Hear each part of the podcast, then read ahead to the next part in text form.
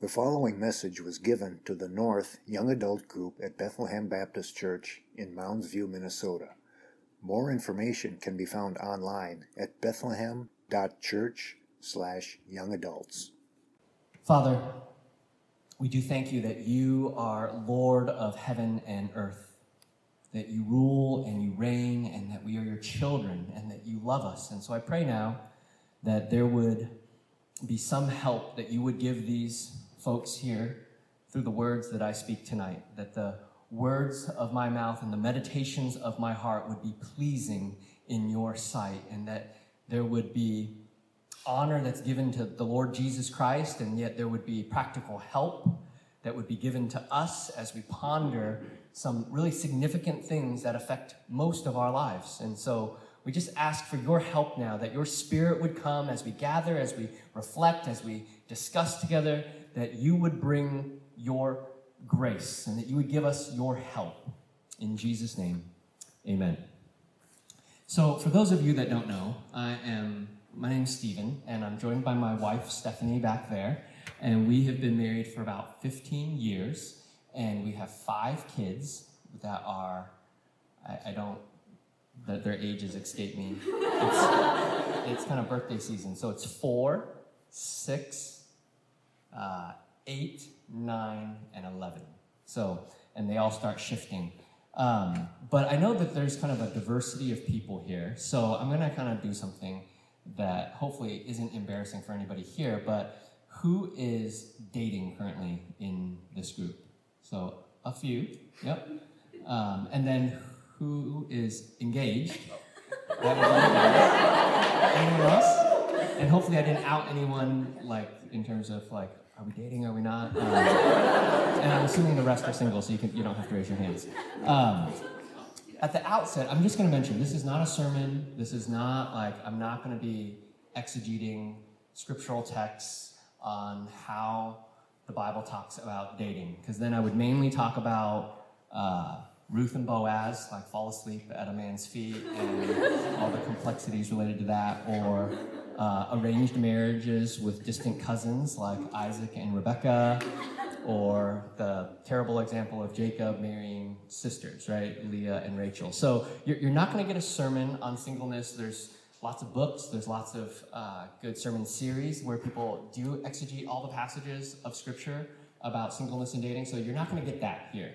Um, and if you are looking for like a specific resource, I've not read it, but I'm probably gonna, I'm going to recommend it because it was written by a good friend of mine who went through seminary with me, Marshall Segal. He wrote a book on singleness and dating, I believe. I don't even know the name of it, but he's a good friend of mine. I probably should get a copy and read it, um, but I, I, trust him. So uh, if you want a book, I would just recommend that. So this is not a thus saith the Lord kind of thing like we would do on Sunday, where I would be opening the word and with the authority of the scriptures behind me, I, I would say, this is what God says about this. This is mostly going to be, this is what Stephen kind of has a few thoughts on. Um, and it, it was maybe three months ago that Daniel asked me, and about two months ago that I woke up one morning and I was like, oh, I want to share 10 things with them. And I kind of wrote it down.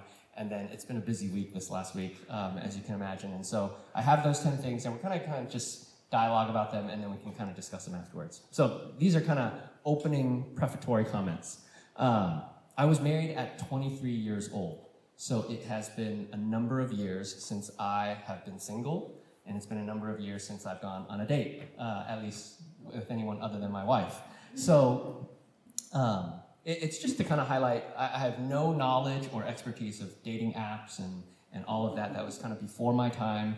Um, but at the same time, you know, I know things have changed, and, and yet I'm not been married, you know, a year or 18 months where I'm still trying to figure things out. So hopefully there's some wisdom, some experience that comes through, and I'm not of the generation of your parents quite yet, so there's still some relevance, um, hopefully.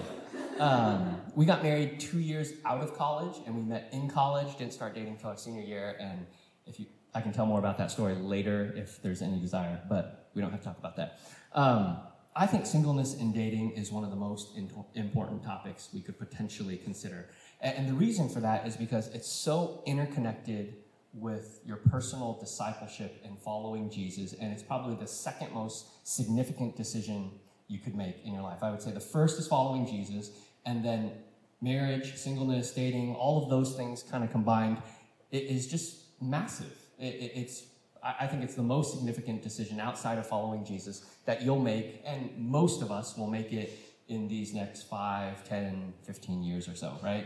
Uh, or nine days. Um, and so it, it, it's really uh, a really significant thing. And so I would say, you know, some people would say we talk about it way too much, and others would say we never talk about it at all. And, you know, w- wherever you land, we're talking about it tonight. So, um, what else? My wife mentioned to me that uh,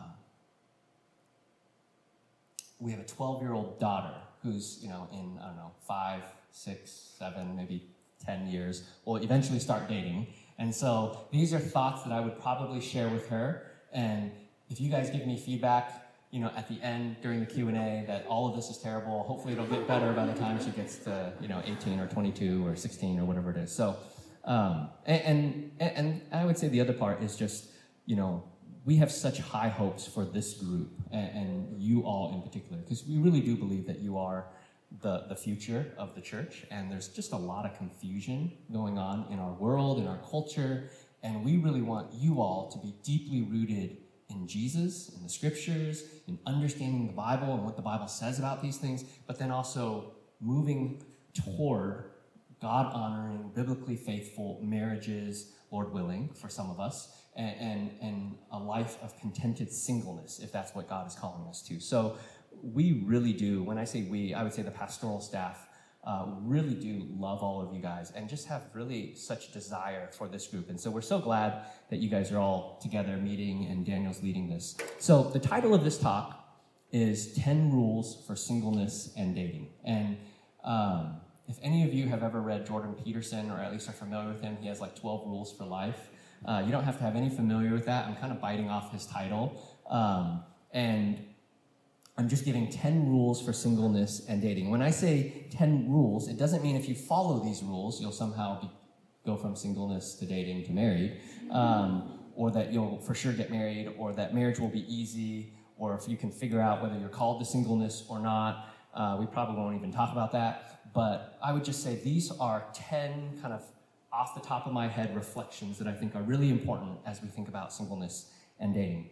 The second thing I'm going to note here is that this talk is for believers. And so I'm assuming that most of us here are following Jesus, that we're believers, but my guess is there's a handful of us that may be just visiting, a friend invited you. So if you're not following Jesus, some of these things may not make all the sense, that uh, you may not understand all the kind of thought process behind it. And if that's you, I would love to talk with you further about what it means to follow Jesus. Our hope for you is less so about singleness or dating or marriage, but really about following Jesus and discovering what that means. Because I would say that's the greatest decision you can make. And I would say Daniel would be a great person to talk with and someone who would be willing to read the Bible with you. So um, I, I, would say, maybe I'll ask this question How many of us, uh, if you feel comfortable raising your hand, and if you don't, that, that's okay have divorce in our sort of family or extended family that affects us. So, probably maybe a third of us, maybe a fourth. Um, and so, we, we just know from statistics and from personal experience that marriage is difficult. And so, there's no easy button. Um, dating isn't easy, marriage isn't easy. So, I'm not going to talk about these things in sort of like 10 rules and then you can kind of figure it out. But really, these are these are complex things that a 45 minute or however long this is going to go just can't figure out. But I'm kind of trying to at least highlight a few things.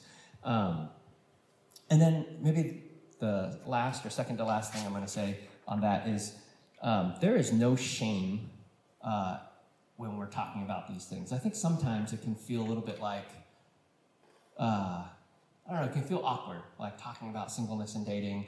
And I, I personally don't think there should be any um, because it, it's just such an important topic. I remember being in college with my roommates. I lived with three other guys, or two other guys, and almost regularly, probably once a week, we'd get together and we'd pray. Uh, just have like a little apartment prayer meeting. We went to a secular school, but we were all believers. And one of the things we'd always pray for is like, I want a wife. Uh, and so we would pray for a future wife. And, you know, I think your parents, if you have believing parents, they're probably praying for you and your future spouse. And so just the fact that we're talking about these things, that you can talk about them in your small groups or with your friends, it's just, there's just really no shame in wanting to be married, if that's where you're at, or being very content being single, or just talking about these things. I think this is a big deal. It's worth considering, it's worth praying about, and worth discussing with, with others. So, and then lastly, if you have questions that you're burning to ask, you could potentially raise your hand and interrupt me. Um, but then it'll probably end up on the recording, um, or you can wait till the end. So we'll kind of see how that goes. So, ready for the first rule? All right. The first rule um, is be content with your current season of singleness, or dating, or being engaged, or married. So, be content with your current season that the Lord has placed you in. And so, I think contentedness is one of those really significant things that's just so easy to kind of get away from. So when you're single, you're, you're, wishing that you were dating. When you're dating, you're wishing maybe like, oh, I wish I was single again. This is so difficult. Or, or maybe you're wishing like, I wish we were married. And then maybe when you're married, you're like, man, singleness looks really fun now, you know, in light of that, because sometimes that can be difficult. And so I think it's just really helpful to just recognize that the Lord has you in various seasons, and I'm mainly thinking about those who are single. Don't pine to be in a relationship uh, in such a way that you're discontent eh, or somehow angry at God or getting frustrated at God with the season of life that He's placed you in. Um, and, and I think this is a season where you can just do a lot of different things and try different things. And so Paul writes in Philippians 4, 11 to 13. Many of you are familiar with this. Um, he says, Not that I'm speaking of being in need, for I've learned in whatever situation I am to be in content. I know how to be brought low, and I know how to abound. In any and every circumstance, I've learned the secret of facing plenty and hunger, abundance and need. I can do all things through him who strengthens me. So Paul's talking about kind of contentedness in the midst of poverty and abundance and prosperity. And yet, I think the same applies in terms of whatever station of life that the Lord has put us in, that we cultivate contentedness. And so, I just want to encourage us because it's so easy to just look at others and to wish, kind of, I wish I was at that particular place or season of life. And I think one of the things that God is doing in you is just growing you in holiness, sanctifying you so that you would become more like Him.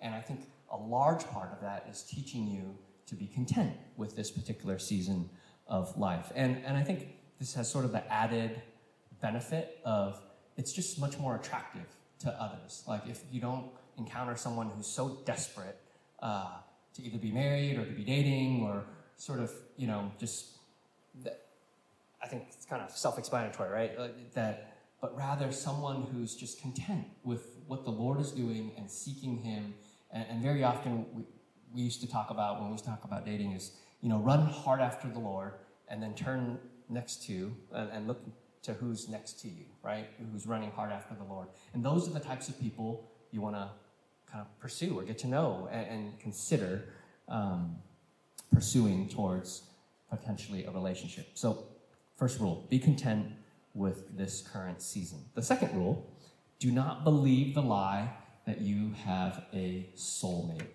Um, and I think in, in, this group, probably with this theological orientation, that this is less of an issue, but I think this is such a pervasive and common lie in our culture that there must be that one person out there. And so we often just wrestle with, like, are they the one? Like, is this the one? And like, the reality is, any of you can marry any other person that is of the opposite sex who's a believer. Like, there's just so much freedom. And, you know, the choices can be a little bit paralyzing sometimes, but like you have the ability to marry, like, I was going to say a lot of people, but that's not true. You should marry one. Uh, you don't want to marry more than one, but you can pretty much marry anyone. Um, but I would also encourage don't just marry anyone, right? Like that's the whole point of being in the context of Christian community, learning about yourself, learning about others. So don't believe the lie that you have a soulmate. In theory, you can marry any godly believer. Um, but I would say you should find someone you're compatible with. There's a family here at the North Campus. Uh, they're from uh, South Asia, so India. And if you ever get to know them, I won't say their names just because I didn't get their permission, but they have an arranged marriage. And so I remember talking with them at dinner, and I was like, "So tell me, what's that? What what's that like?" And so she said, "You know, you your parents kind of reach out to their relatives and extended family and friends, and then." You know, they say, "Oh, you know, I know a guy," and, and then you get like an hour. Like this is crazy, but you get an hour to decide if you want to marry him. So like he took a train up from some other city. It took him like six or eight hours. Came up and they had like a lunch and like they had some time to talk alone and then some time to talk with her parents. And I think she had two hours, so like double the time. And like at that point, she had to decide like, do I want to pursue this towards marriage, like an arranged marriage, or um, you know, do I not? And, and you know, they have a kid who just went off to the U of M. So they've been married at least, you know, 18, 20 years or so, and they have a, a fabulous marriage. So th- that's just to illustrate, like in our culture, we make a really big deal about dating. And I'm not suggesting that any of us do arranged marriage. I don't think it would go well. Uh, wouldn't want to do that for my kids. Um, but I just think it just breaks that um, lie of there being kind of one singular soulmate. And I think what that does for those of us who are single is just frees us from anxiety and overthinking it and putting too much pressure on yourself or on others. Um, you know, and, and, I think the, the opposite thing that can happen sometimes is, you know, sometimes I'll go into like Target or Walmart and I'll buy jam. And if you've ever been down the jam aisle, it's like every single different type, you know, uh, fruit preserves, jelly, jam, organic, cane sugar, uh, you know, and then all the different flavors, and, and sometimes you could lead to kind of paralysis, um, and, and, you kind of get bogged down in the what ifs. Um, and, and, I think the reality is, it, it's just good to remember if there is no soulmate, you're not looking for kind of one elusive person, but you can sort of, you know, marry anyone at one level, and, and the reality is that you're going to be a sinner who's going to marry a sinner and whoever you choose to date and eventually marry, it's just going to take work.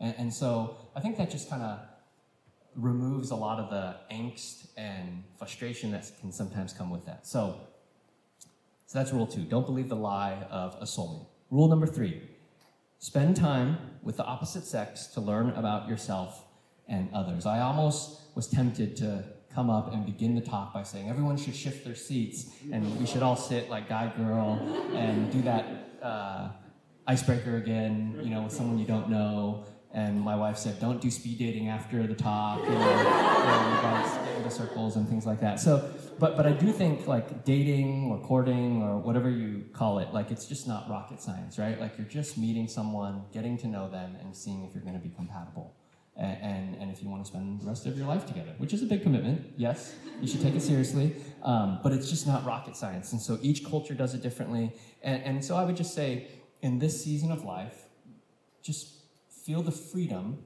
to spend time with others of the opposite sex. And, and I think some of it is just lowering some of the heightened tension that comes around this. Like if you ask the girl out on a date, it's like, you're not committing yourself, you're not tattooing her name to your you know, arm or anywhere else on your body. It's just a date. And like, it's okay if you're not attracted to him. You can say, yes, we'll grab pizza. You know, so I just think it's good to spend time with the opposite sex, if you're single, during the season, to learn about yourself and others. And when I say learn about yourself, I think the process of dating and hanging out with people of the opposite sex, it just reveals a lot about yourself.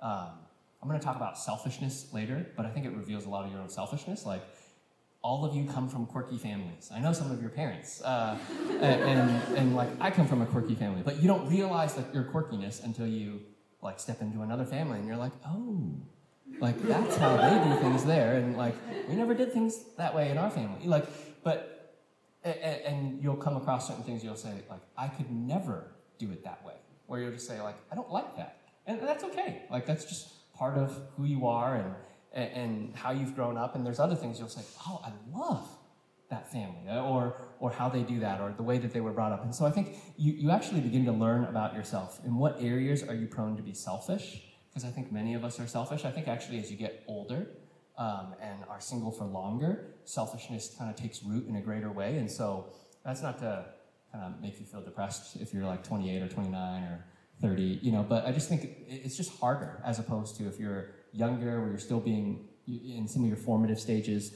of kind of figuring things out. Um, I think it's really important, like, to learn about what kind of emotional baggage are you carrying around.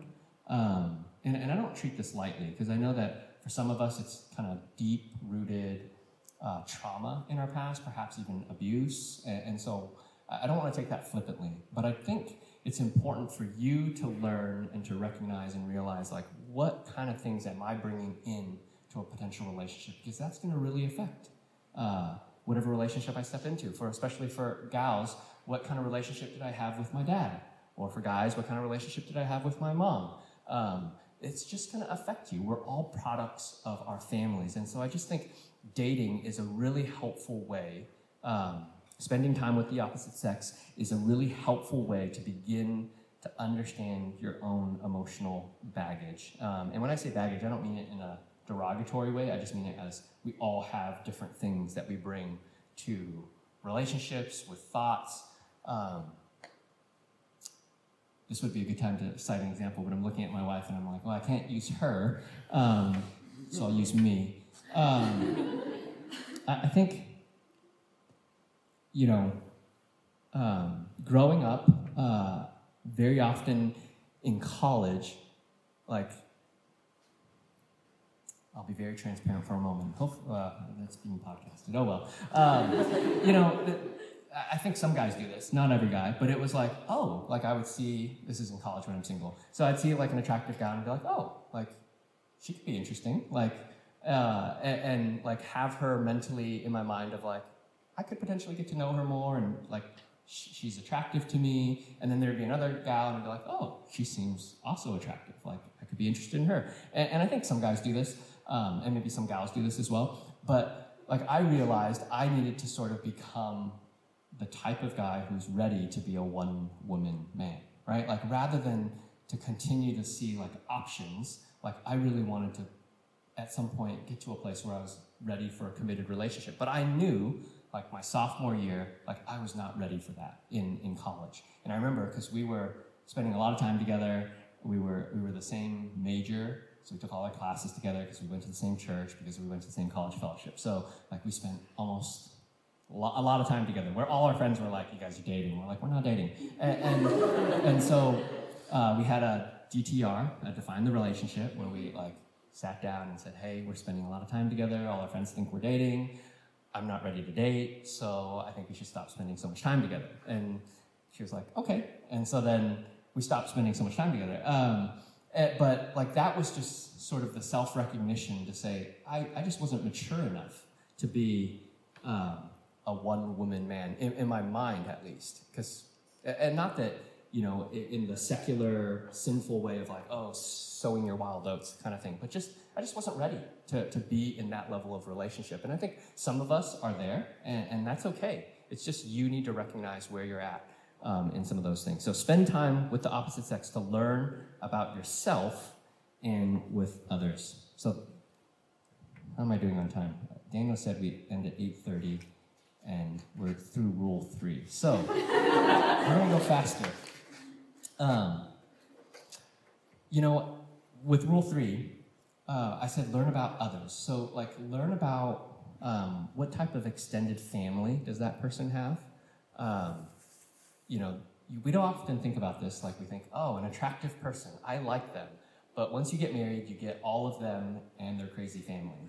And like a crazy family is a really big deal, uh, especially if they come from a broken family. You just have to be ready. Like, okay, every Christmas, every Thanksgiving, every Easter, like we're gonna be dealing. Or they have a blended family, or they're an only child. That that kind of changes them a different way. Maybe they're from another country. You know, like there's just cultural things. Like we might be taking care of their parents at some point when they get older. It's just so you just should take all of that into consideration when um, when, when you're spending time with others, and and I think it's just helpful to learn about them.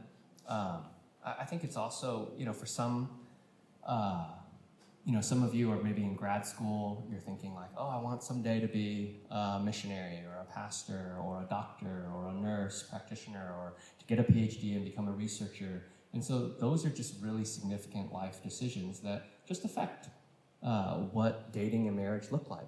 Um, and you want to make sure that you find someone who's going to be compatible with you in pursuing some of those different things for, for guys and girls. So, um, you know, at one point, Stephanie and I, when we were dating, I wanted to be a missionary, um, or I knew I was kind of moving towards ministry, and like we talked, and I wasn't sure if she was ready, and so we ended up like breaking up for six months. Kind of a long story. I won't give you the whole uh, thing, but it, it was really with this sense of like we have to make sure that we're going to be ready and, and able to kind of move forward. And I think, you know, for whatever season of life you're in, some of you are like, I want to stay in Minnesota for the rest of my life. Like, never do I want to leave. And some of you are like, I can't wait to travel the world, you know? And so you should just begin thinking through all those different considerations. So I'm going to keep going. Rule four uh, when confronted with your selfishness, seek to change. Um, so dating and marriage reveals that we're selfish people. And,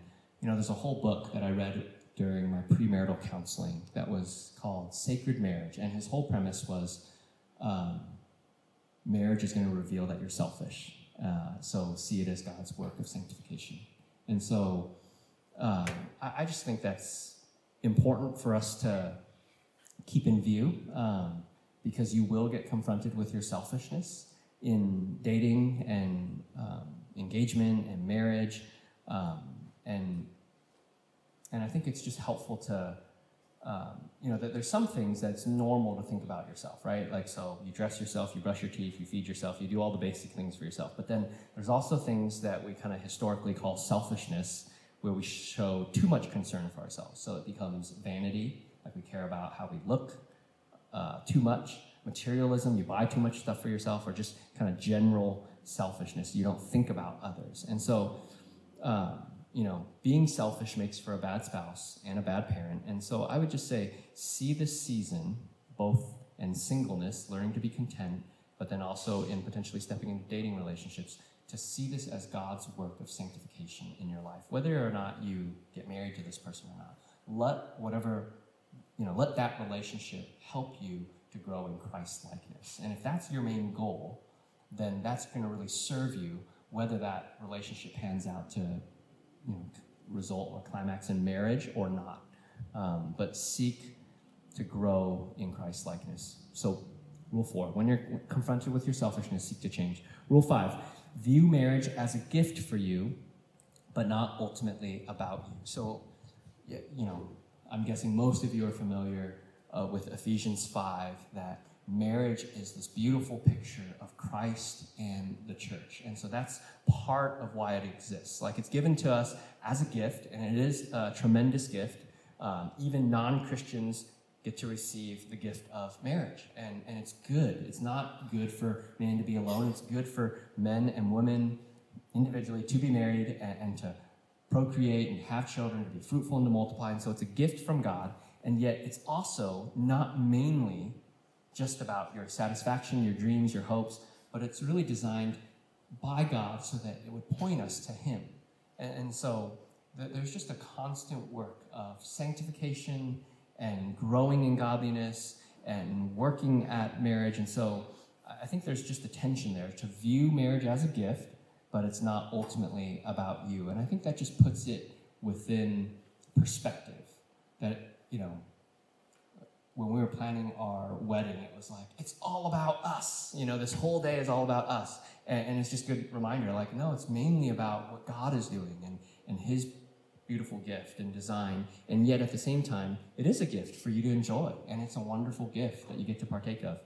Um, if any of you have ever read Tim Keller's book on marriage, um, I, I don't have his quote perfect, but it's basically marriage is such an amazing thing that you can be fully known by someone and fully loved, right? Like only Jesus really does that at the end of the day, that he knows all of them, like to top to bottom, every wicked thing, every wicked thought, every evil, uh, desire, every kind of distorted thing that your friends would kind of recoil and be like, oh, you think that or you do that. And yet God sees all of it and he says, I love you. You're my beloved. And, and, and marriage begins to picture that in, in this really stunning way.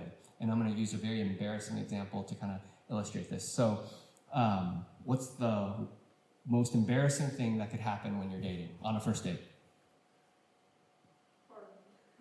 What'd you say? That's right. That's exactly what I was going for.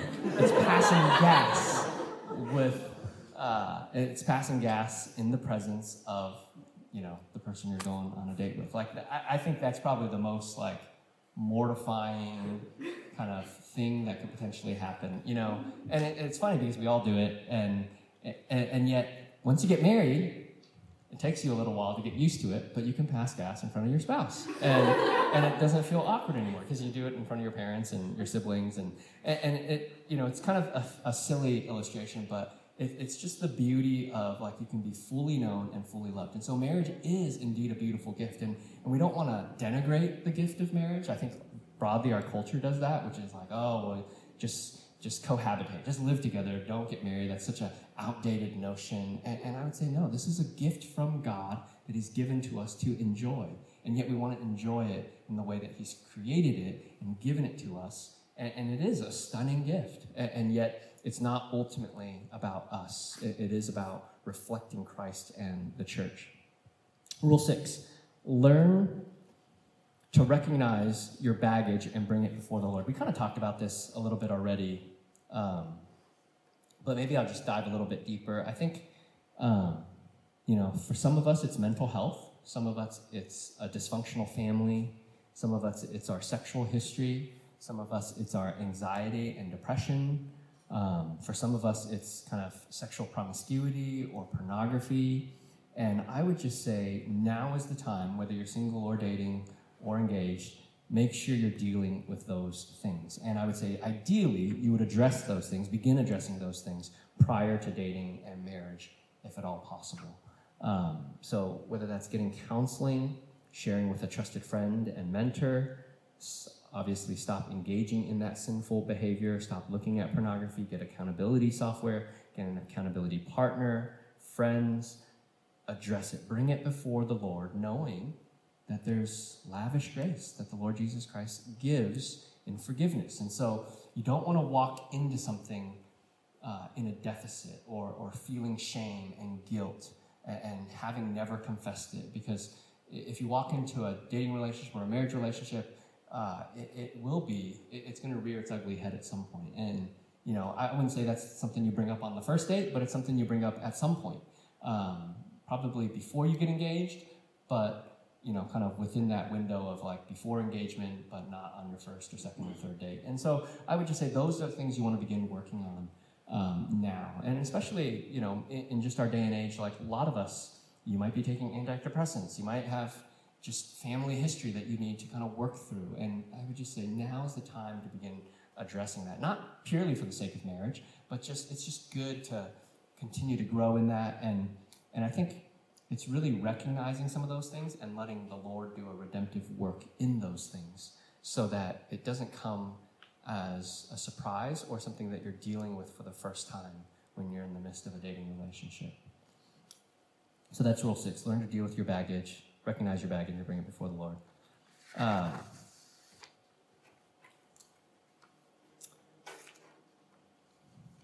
and, you know, I, I will also say it doesn't mean you have to have it all figured out. Um, you know, lust is common to men and women. I know pornography is a growing thing with both men and women, and and the temptation of lust is something you're going to have to deal with for the rest of your life. Um, and so it, it's not that you need to obtain a certain level of perfection, but you do need to be moving towards sanctification and growth rather than hiding. So bringing it into the light and walking with others in Christian community. Um, and so I would just say it's, it's just good to begin doing that work in your small groups, uh, you know, finding resources. There's a counseling team here. Um, you know, just begin sharpening one another as brothers and sisters and growing in these ways. And, and I'll even just go to the realm of, you know, you may be uh, tempted to have weird, not weird, um, just uh, to buy into sort of the lies of culture, or maybe it's in same sex desire, or just sort of the broad confusion that's taking place within our culture. And those are good things to begin seeking help with and talking about and engaging uh, with one another. So, rule seven do not be unequally yoked. So, this comes straight out of the Bible. So, this would be a thus saith the Lord. Don't marry an unbeliever. And I think, you know, most Christians say, well, I would never do that until it's like, oh, but this unbeliever is just really attractive and really into me. And so I would just say, make sure you have those convictions, you know, firm and real. Um, and, and so marry a Christian, and I would say preferably someone of the same maturity level as you that's seeking to go in the same direction. Um, I would say more than just not even marrying an unbeliever, I would say you want to marry someone who's at a similar level of spiritual maturity as you. So, um, you know, you just don't want to marry someone who's just entirely spiritually immature because that that is going to be what you're left with. You know, if you do end up marrying them. I remember being in a small group with a couple, um, not here at this church, and so I'm going to talk about them. Um, they were probably married for about 30 plus years when we met them. They were in our small group, and um, they got married, and he wanted to be a missionary. I think he had just gotten an MDiv. Um, they went on their honeymoon, and then um, she turned around and said to him, I think on their honeymoon, I think I made the biggest mistake of my life. I wish I wasn't married to you. And it was like, ooh, that's not a good way to start your honeymoon. Um, so it was cut short. They came back and they sort of coexisted for the next 30 years, raised a bunch of kids, um, and, and, just really challenging. And I don't think it was necessarily a spiritual maturity issue, but it, certainly there was issues at work there.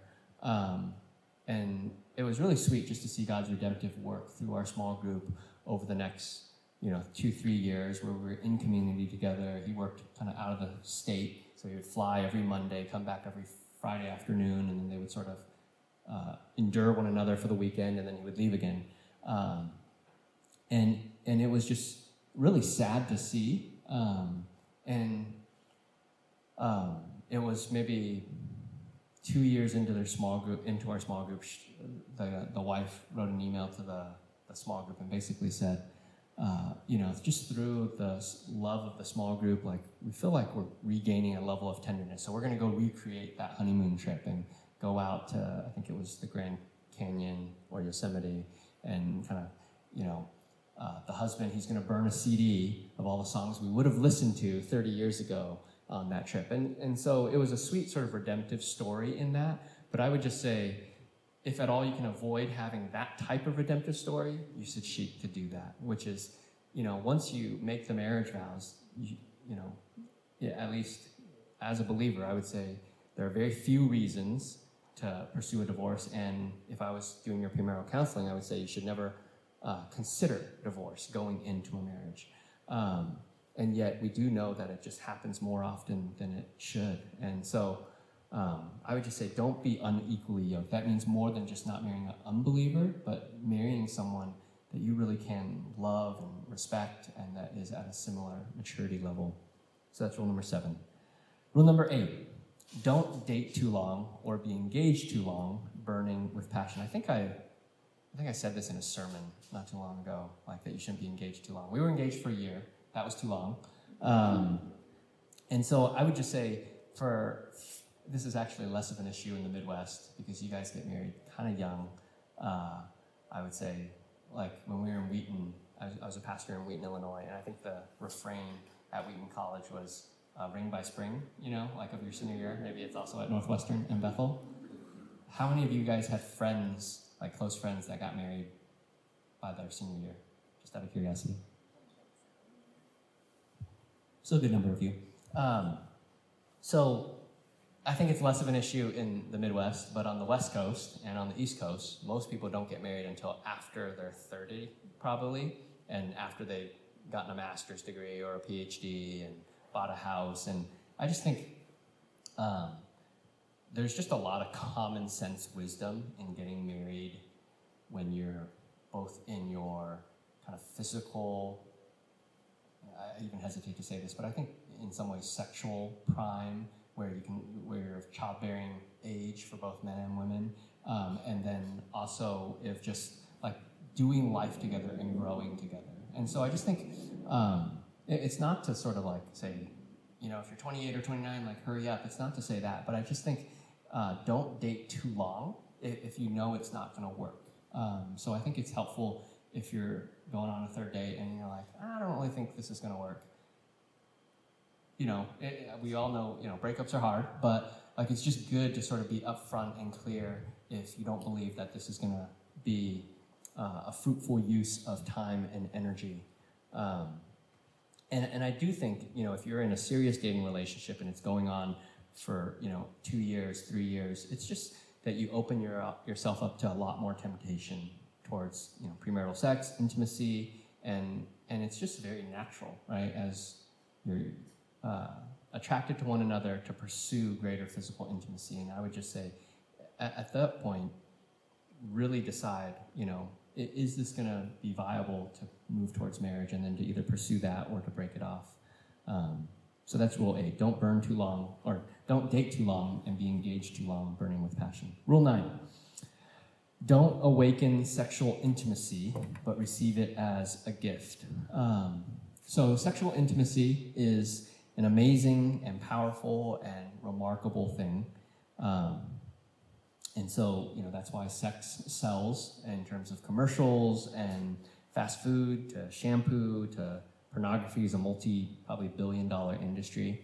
Um, but it's also incredibly powerful in its ability to be destructive. And so the Songs of Solomon often says, don't awaken love before it's time, right? It's kind of a repeated frame throughout Songs of Solomon. And that basically means um, don't pursue sexual intimacy um, so don't awaken it, I, I, would say, within the context of a dating relationship at, at, as best as you can. But once you get married, receive it as a gift. And so, um, you know, I'm not gonna.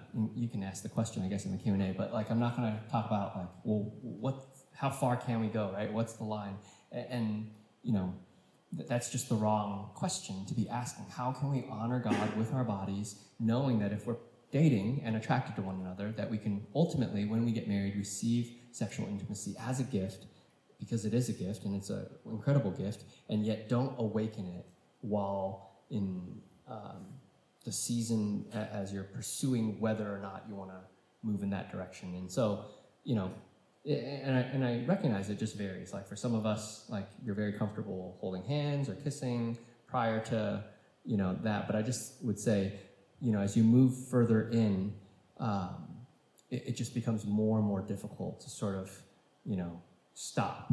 And, and so, um, you know, our sex drive doesn't drive all that we do, but it is given to us by God to move us towards marriage. And so, you know, people sometimes get bent out of shape when we talk about this. Like, we have sex drives. Uh, for some of us, they're very strong, probably for most of us. And so, uh, and, and you want sort of a physical outlet for that. And so that is a healthy, God given thing to many of us, all of us, um, so that we would indeed pursue marriage and, and dating. And so, um, so th- there's just a tension at work there, right? That God gives us these really strong desires, and there's all the disordered ways to express it, like premarital sex, uh, pornography, masturbation, uh, sexual activity outside of marriage, and yet it is given to us by God's good design, and it's not dirty or shameful or yucky, but rather we have bodies that have been given to us by God so that they can be expressed in the context of marriage. And so I just think those are kind of two different um, dynamics to just hold in tension. Um, you know, that as you do have a strong drive for someone of the opposite sexes to move you towards marriage, but that shouldn't be the only reason you pursue marriage.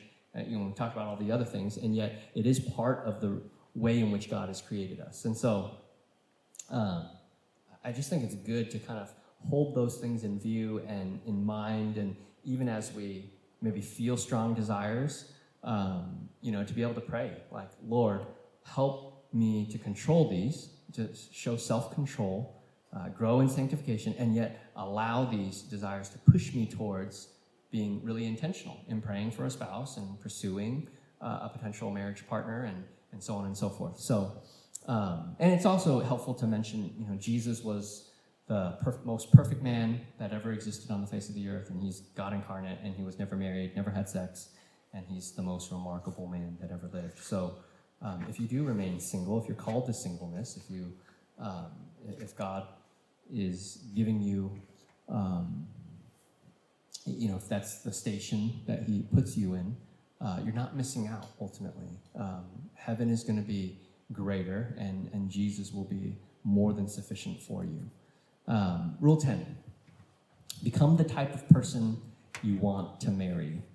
Um, and, you know, a lot of this is just common sense, but be type, become the type of person that you would be excited about, you know, at least in my, in my view now, I'm thinking about like that I would be excited about having my daughter marry, like that type of person. Like, what kind of people do we want to raise up? And so, what kind of person do you want to be? Like, would you be happy to be married? It sounds weird to yourself, you know, per, a person like yourself, right?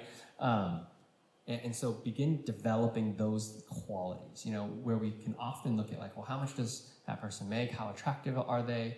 You know, pursue sort of the deathbed qualities. It's the things that people remember at your funeral. Like, were they loyal? Were they honorable? Were they sacrificing? Were they godly? Were they full of integrity? Were they Christ like? Did they have warmth? Were they kind to others? And did they have a strong faith in God? So I'm going to end with this story that uh, every time I hear him talk, um, I, am not going to play the, the video of him. You can find it on YouTube, but it's um, it kind of gets me misty eyed. Uh, it's about a story. It was a story in 2004 of Robert McQuilkin. Has anyone ever heard of his name? Anyone know what I'm talking about? Adam, of course. Uh, no. Uh, do you know the story? I'm not. I'm not recalling it. I just You know his name. Okay. Um, so Robert McQuilkin, he was the president of Columbia Bible College and Seminary. Um, so important. He had served as a missionary with his wife in Japan for 12 years, came back, was a professor, and was sort of in his prime serving as the president. And his wife Muriel was diagnosed with Alzheimer's. And so, as part of his resignation uh, of resigning from his post as president, he basically uh, wrote uh, some words, or he, he spoke these, uh, and all of his associates were like, you can figure out something, right? Like get a caretaker, put her in uh, assisted care living. Um, but he just recounted that every time he was around, she was almost happy. But anytime he was gone, she was fearful. And with Alzheimer's, I think she was de- de- uh, her mental state was degenerating to such a point where she was probably like a like a child to some degree. And so she would be fearful and angry. And he's just like, I just got to stay home with her. And so he says, when the time came, the decision was firm. It took no great calculation. It was a matter of integrity. Had I not promised 42 years before, quote, in sickness and in health till death do us part, this was no grim duty to which I stoically resigned.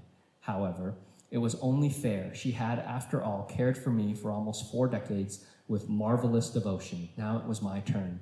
And such a partner she was. If I took care of her for 40 years, I would never be out of her debt. And so he cared for her until she passed away. Um, and then he passed away, I think, in 2016. But every time I hear that story, every time I hear his voice, you can kind of hear the recording. It kind of makes me all choked up. And, and it makes me feel like I want to be that kind of guy who's willing to walk away from everything else to hold to the vows that I made on July 15th, 2006, to say, till death do us part. And, and so I would just say, become those types of people now so that it's not tested then, but begin cultivating that level of character. And, and you know, whatever the Lord does, whether marriage or not, um, it's going to be worth doing that level of work, which is developing Christ likeness that would honor God. Thank you for listening to this message from the Young Adult Ministry at Bethlehem Baptist Church, North Campus in Mounds View, Minnesota. Feel free to make copies of this message to give to others, but do not charge for these copies or alter their content in any way without express written permission from Bethlehem Baptist Church. For more information, we invite you to visit us online at bethlehem.church slash young adults.